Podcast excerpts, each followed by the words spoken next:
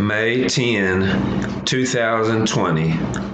Jesus reveals his power. Mark chapter 1. Uh, uh, Baxter Jones is going to offer our prayer uh, today. Dear Lord, when worries, fear, or anxiety threaten us, please help us remember your promises that you make to us every day of our lives. There are so many needs in our class, and even more so during this COVID 19 pandemic. Lord, you are in control of everything. Please, Lord, I pray that you will be with our class members such as Chap and Jane Burris that have such a sweet spirit, and others that need your touching hand at this time. Lord, I also pray that you will continue to provide love and care for our stay-at-home members and those in the nursing homes. Also, Lord, I pray that you will be with our church and Sunday school leadership as they prepare for our church activities. Thank you, Lord, for your love for us.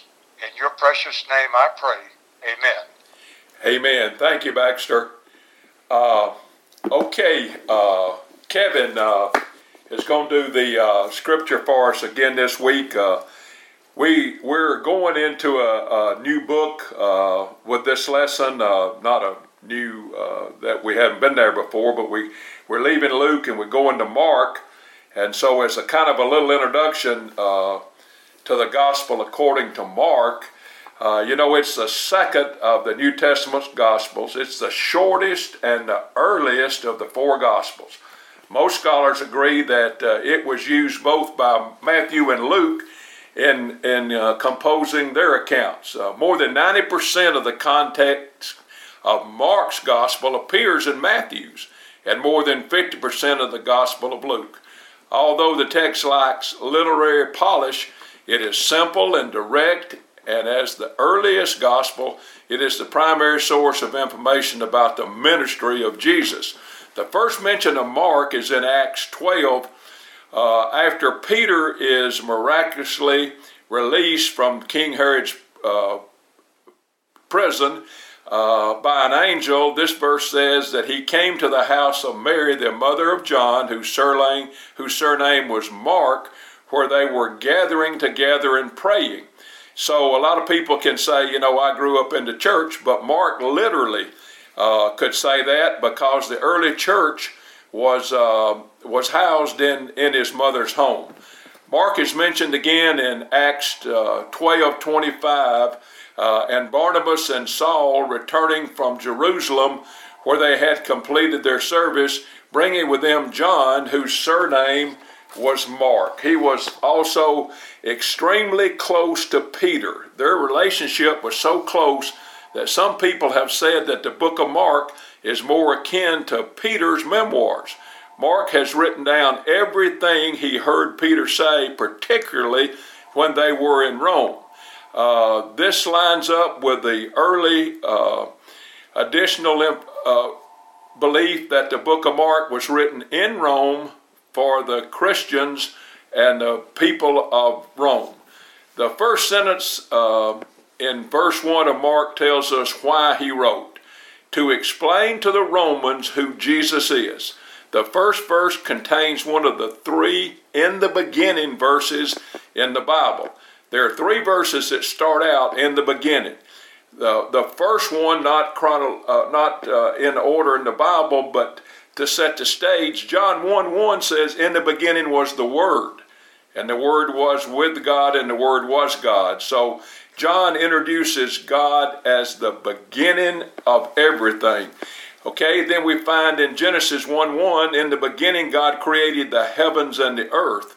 So there had to be somebody to create, so God was first, then God created the heavens and the earth, as it tells us in Genesis 1 1. And now in Mark 1 1, it says this the beginning of the gospel of Jesus Christ, the Messiah, the Son of God.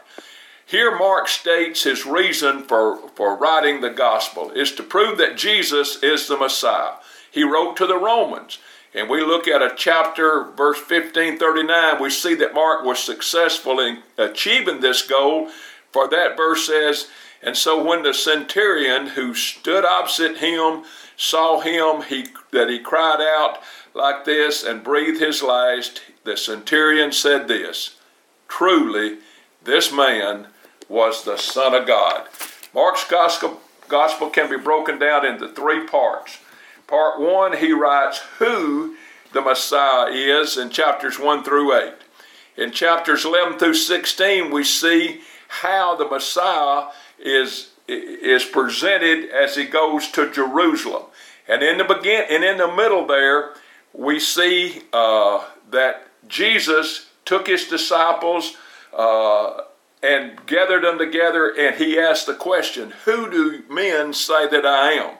And Peter said, They say you're so and so and so. And he said, Whoa, Peter, who do you say I am? And Peter answered, You are the Christ, the Son of God. Then Jesus tells him why he came and explained that the Son of Man did not come to be served, but to serve, and to give his life as ransom for many. In Mark, we will examine how Jesus revealed his power throughout his early ministry. We see how the in, in the ways in which Jesus taught and performed miracles with authority and, and uh, displayed his identity as the Son of God, the one who has the power to proclaim uh, and provide salvation. It is because we have experienced his power of Jesus to save us from our sins, we continue his mission in compassionately telling others of his love and his salvation. So now to, to, to get the, the lesson started uh, uh, for today, uh, uh Kevin's going to read uh, Mark 1 21 through 28. They went to Capernaum, and when the Sabbath came, Jesus went into the synagogue and began to teach. The people were amazed at his teaching, because he taught them as one who had authority, not as the teachers of the law. Just then, a man in their synagogue who was possessed by an evil spirit cried out, What do you want with us, Jesus of Nazareth? Have you come to destroy us? I know who you are the Holy One of God. Be quiet, said Jesus sternly. Come out of him. The evil spirit shook the man violently and came out of him with a shriek. The people were all so amazed that they asked each other, What is this? A new teaching and with authority? He even gives orders to evil spirits, and they obey him.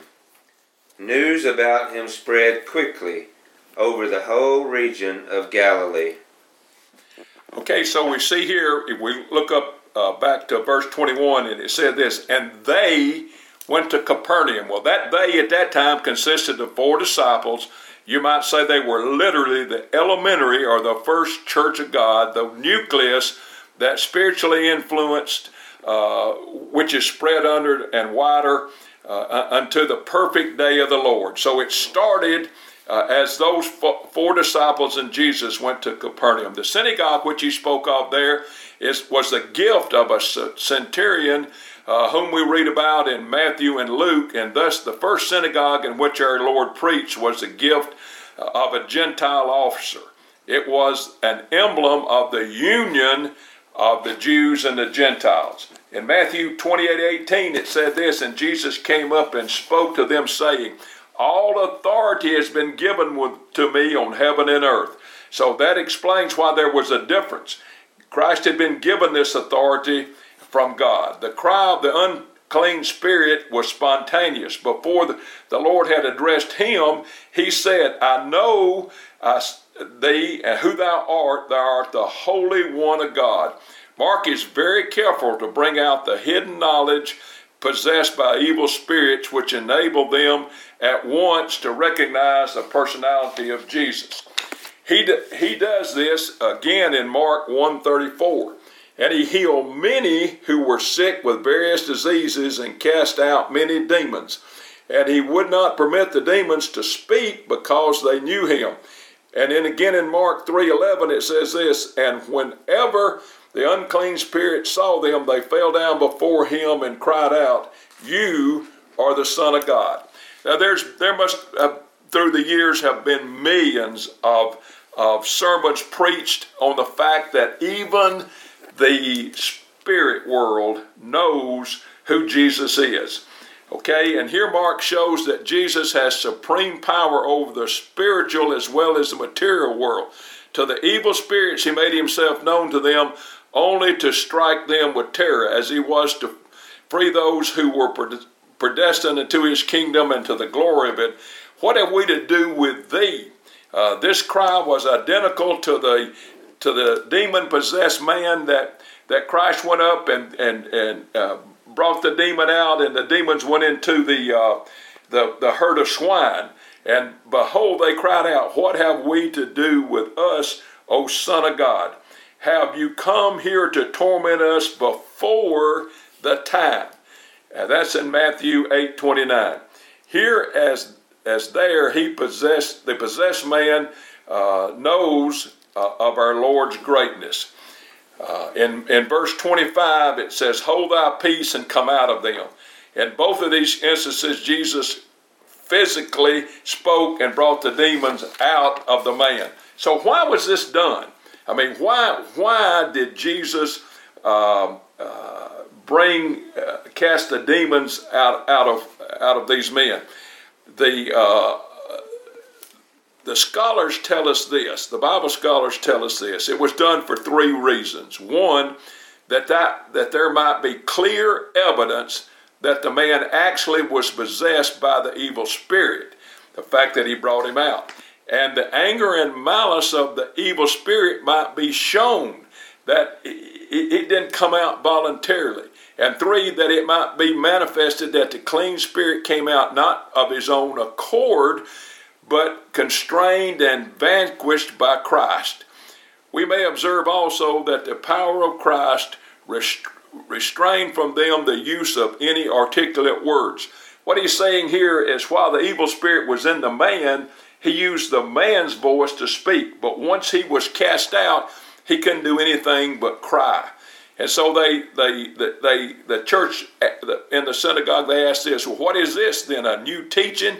And Jesus performed these miracles to show that, the, that he was the promised Messiah, the true Son of God, for he had alone had the power that could rule the evil spirits. The Holy Spirit, through the writing of Mark, explained that Jesus is the Son of God because he is.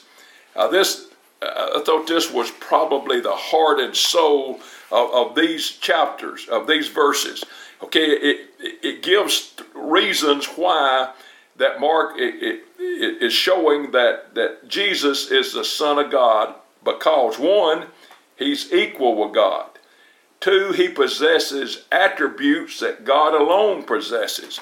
Three, he performs works that only God can perform. And finally, he himself claimed to be the Son of God. Now, this wasn't just uh, lip service. The Bible verifies this. Uh, first of all, that he was equal with God is found in John 1 1. In the beginning was the Word, and the Word was God, and the Word was with God. Philippians 21 10 and 11. So that at the name of Jesus every knee shall bow in heaven and on earth and under the earth, and every tongue confess that Jesus Christ is Lord to the glory of God the Father. In Colossians 1:15 it says this, he is the image of the invisible God. Hebrews 1 3 says, Long ago, at many times and in many ways, God spoke to our fathers by the prophet, but in these last days, He has spoken to us by His Son whom he appointed the heir of all things, through whom also he created the world. He is the radiance of the glory of God and the exact imprint of his nature, and he upholds the universe by the word of his power. After making purifications for sin, he sat down at the right hand of the majesty on high having become as superior to angels as the name he has inherited is more excellent than theirs. The Bible also teaches us now why he also points to the deity of Christ by showing how he possesses attributes that God alone possesses. Uh, Malachi 5 2 says, But you, O Bethlehem, who are too small to be among the clans of Judah, from you shall come forth one who is to be the ruler of Israel, whom coming forth from old and from ancient days. John 1 4 says, In him was life, and the life was the light of men. The next thing the Bible shows us is how he performs work that only God performs. And when Jesus saw their faith, he said to them, Son, your sins are forgiven. Mark 2:10. But that you may know that the Son of Man has authority on earth to forgive sins. John 10:28. I give them eternal life, and they shall ev- and they shall never perish, and no one will snatch them out of my hands. John 17:2 says, Since you have been given authority over all flesh to give eternal life to whom you have given him. And finally, and most important, Jesus himself claims to be the Son of God. In, in Matthew 26, 6, 63 and 64, but Jesus remained silent. And the high priest said to him, I adjure you by the living God, tell us if you are the Christ, the Son of God. And Jesus said to him, you have said so. But I tell you, from now on you will see the Son of Man seated at the right hand of the power and coming on the clouds of heaven. John 8 58 goes on with Jesus said to them, Truly, truly, I say to you, before Abraham was, I am. John 10 30 says, I am the Father, I and the Father are one. John 17 5 says, And now, Father, Glorify me in your own presence with the glory that I have had with you before the world existed. So the first part of Mark is set on the idea that that in the Bible we can be sure that Jesus Christ is the Messiah, the Son of God. Now we're going to look at, at the second part, Mark 35 through 38. Very early in the morning, while it was still dark, Jesus got up, left the house, and went off to a solitary place where he prayed. Simon and his companions went to look for him. And when they found him, they exclaimed, Everyone is looking for you. Jesus replied, Let us go somewhere else, to the nearby villages so I can preach there also. That is why I have come. Thank you, Kevin. And uh, when uh, we look at this part, uh, there's something inside me just lights up. Um, since my eyes have kind of uh, pitched a little fit, uh, I can't get up quite as early in the morning. And I'm not saying that that that, that in itself uh, is an excuse, but this this verse, um, this set of verses has a real special meaning to me. Our Lord just prepared, thus prepared himself uh, for prayer for his first departure on a missionary journey.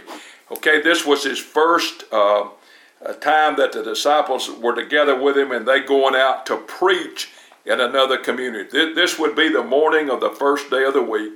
The miracles attracted attention to him, and they were not the object of which he came.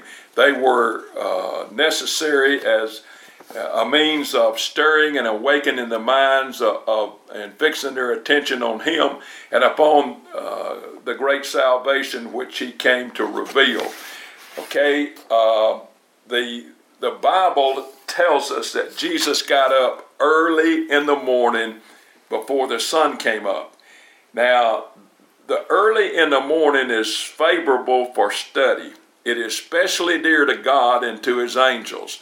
There are four verbs in, in this rising, departed, went, and prayed. And these four verbs emphasize Jesus' resolve to have fellowship with his Father. Jesus prayed at a very, very early hour while it was still dark. Everyone was looking for him. Peter and the others could only see the need and therefore do not understand why Jesus went away to pray. Jesus intentionally removed himself from the crowds and then goes on to the next town, obeying his father's call to preach the gospel. Uh, the Bible says, uh, Seek ye first the kingdom of heaven and all his righteousness, and all these other things will be added unto you.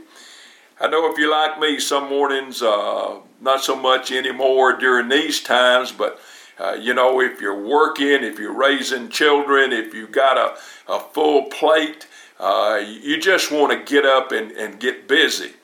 But uh, I found a long, long, long time ago that uh, if you give that first part, seek ye first the kingdom of God.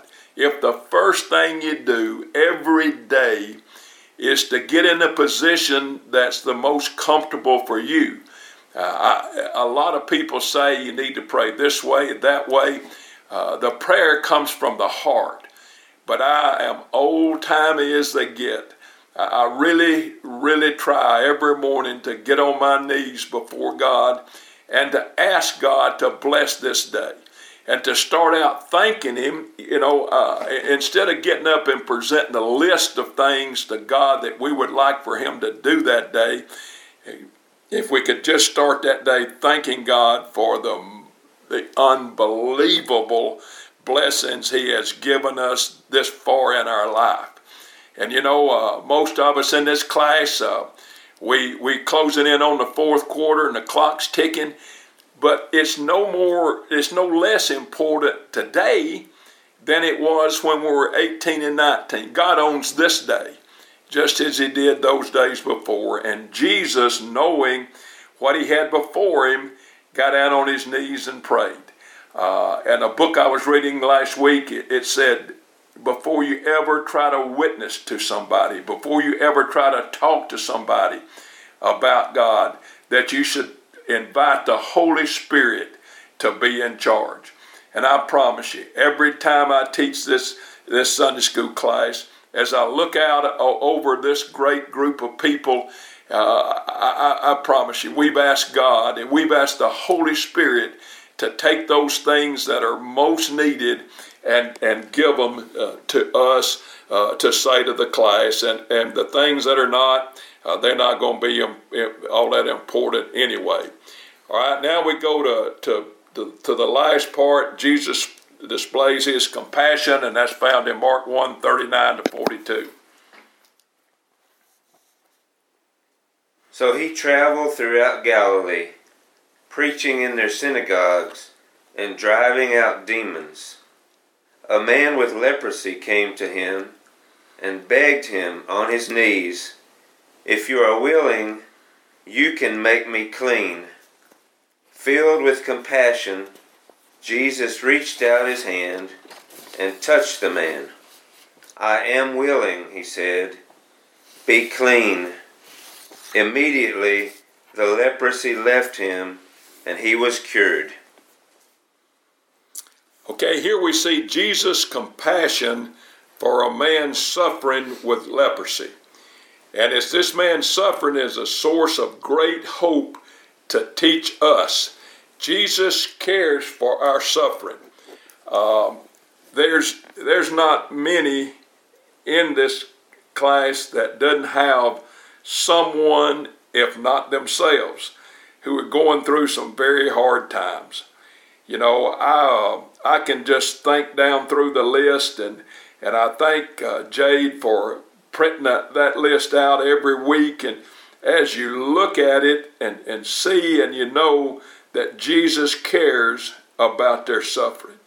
And this is great news, you know, because the Son of God, Jesus is the one who has the power to do something about our suffering.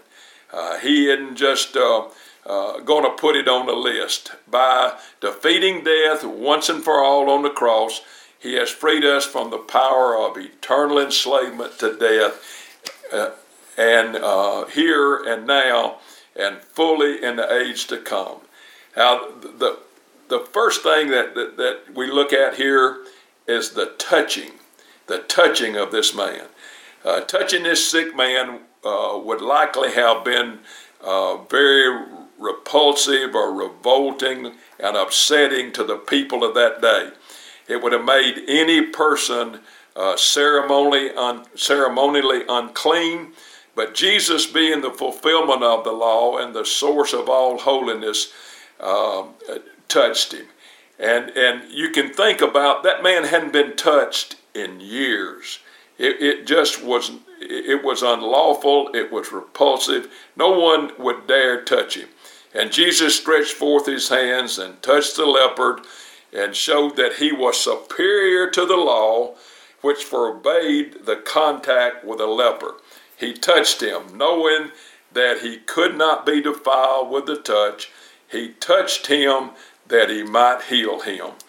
And I, I think back also to another touching in the Bible when the lady, uh, when the woman with the with with the uh, uh, disease of blood, when when she she had enough faith to know that if she could just touch the hem of his garment, she could be healed. You know, Jesus is the great physician. We uh, he, he has the power to heal, and most of all, he has the power to take away our sins. In the same way that Jesus' compassionate heart for the man with the leprosy caused him to move toward him, not away from the leopard, so, did, so does Jesus' compassion call him to move toward us, even in our sinfulness. It is God's nature to be merciful and being fully God, Jesus extends his merciful compassion to those in need. Jesus did not leave us alone in our diseased condition of sin. Instead, he, he entered straight into it to heal us by the gospel. By his death on the cross and resurrection from the dead, he has taken away our sins. Jesus' compassion led us Son of God, to come face to face with our sins as a man, uh, to die for it as, as he died for it on the cross. By faith in him, Jesus takes our guilt so that he might end it and might enter into the fa- and that we might enter into the family of God through him. But the story doesn't end there. The Son of God could not be defeated by death. The penalty uh, uh, earned through our sins after sub- substituting himself for our place and paying our debt, he rose victoriously from the grave to be enthroned at the right hand of God, where he intercedes for us and with continued compassion and continues to save sinners who have faith in him. You know, that intercedes for us. Uh, the Bible tells us that sometimes we don't know how to pray. Sometimes we don't know how to ask God to heal us. Sometimes we don't know how to uh, get out of a situation. But it doesn't matter. If we bow our heads and we ask God with all our heart, soul, and mind, that the Holy Spirit will speak to the Father in words that we can't understand anyway. Now, this disease was put in, into this story on purpose. This leprosy was designed to be uh, especially typical of the disease of sin. It was not infectious. It was not because it was either infectious or contagious that the leopard was forbidden under the Jewish law to cry out, unclean, unclean. It was in some cases hereditary. It was a very revolting disease. It was poisoning of the springs of life. It was a living death. It was uh, incurable by any human art or skill. It was, un- it was the unlawful sign of sin uh, reaching into death, and it was cured as sin is cured only by the mercy and the favor of God. For the, the, if you'll notice, the man with leprosy didn't say, If thou wilt ask God, he will give it to me. But he said, If thou wilt, thou canst make me clean. It is as though he said, I know that thou art of equal power with the Father, and therefore the supreme Lord over diseases, so that by thy word alone thou can, thou can remove this leprosy from me. I ask therefore that you would be willing to do this, and when I I know that uh, this thing will be done. If thou wilt, shows his desire for healing was controlled by the fact that he knew that the that Jesus was the Son of God. For bodily diseases uh, often uh, necessarily for the death of the soul, and and and this God knows through though man knows it not. Therefore, in and asking for earthly blessings, it behooves us to resign ourselves to the will and the wisdom of God. You know, we ask some things that we uh, we really shouldn't be praying for, and God knows that. But if we'll pray the will and the wisdom of God into our life, uh, it goes an, an awful long way. Go thy way and show thyself to the priest. This is a really important, important verse. Uh, last week we, we, we covered this same uh, passage in, uh, in our lesson, and, and it says this Our Lord sent him to the priest that the priests themselves might have clear evidence that this leopard was clean. Remember, it was an uncurable disease, but he sent him to the priest to show that he was clean and after the custom of the law, not by the custom of the law, but by the operation of grace. Verse 45 says, And he went out and began to publish it and to spread abroad the matter. Now, Christ told him, Go and don't say anything. But he just couldn't stand it. He had been a, a leopard uh, for so long that when Christ healed him, he just couldn't help but proclaim this fact. And the reason uh, Jesus didn't want him to do that was because this miracle aroused the uh, excitement of, of, the people so much that it was actually a hindrance because they were uh, he couldn't even move through. Now, if you summarize Mark one, you you can kind of uh, put it together in in this closing. And Mark 1 presents a sort of typical day in the ministry of Jesus. He calls disciples, he teaches, he heals, and he withdraws for prayer. The exorcism, the healing of Peter's mother in law, and the general healing and the healing of the leper establish the fact that Jesus doesn't just talk, he has the power to heal. The exorcism introduces more apocalyptic elements as the spirit world recognizes Jesus' identity. Thus, in Mark 1 16 through 45, the reader understands Jesus' ministry to be composed of calling disciples, teaching, healing, and prayer. And it the two great conflicts of the gospel are presented here in Mark. The two great conflicts are the Son of Man destroys the power of evil, and the authority of Jesus faces the authority of Judaism. In some ways, the rest of the gospel is the working out of these two conflicts. Again, it's the conflict of the that that that the Son of Man has the power to destroy evil and forgive sin, and the authority that Jesus faces uh, in in light of the authority of Judaism, and that's uh, the two great conflicts in Mark. And Mark, as as it comes to an end, he set out to say who is to to prove who is uh, the Messiah, and the centurion said, Surely this is the Son of God.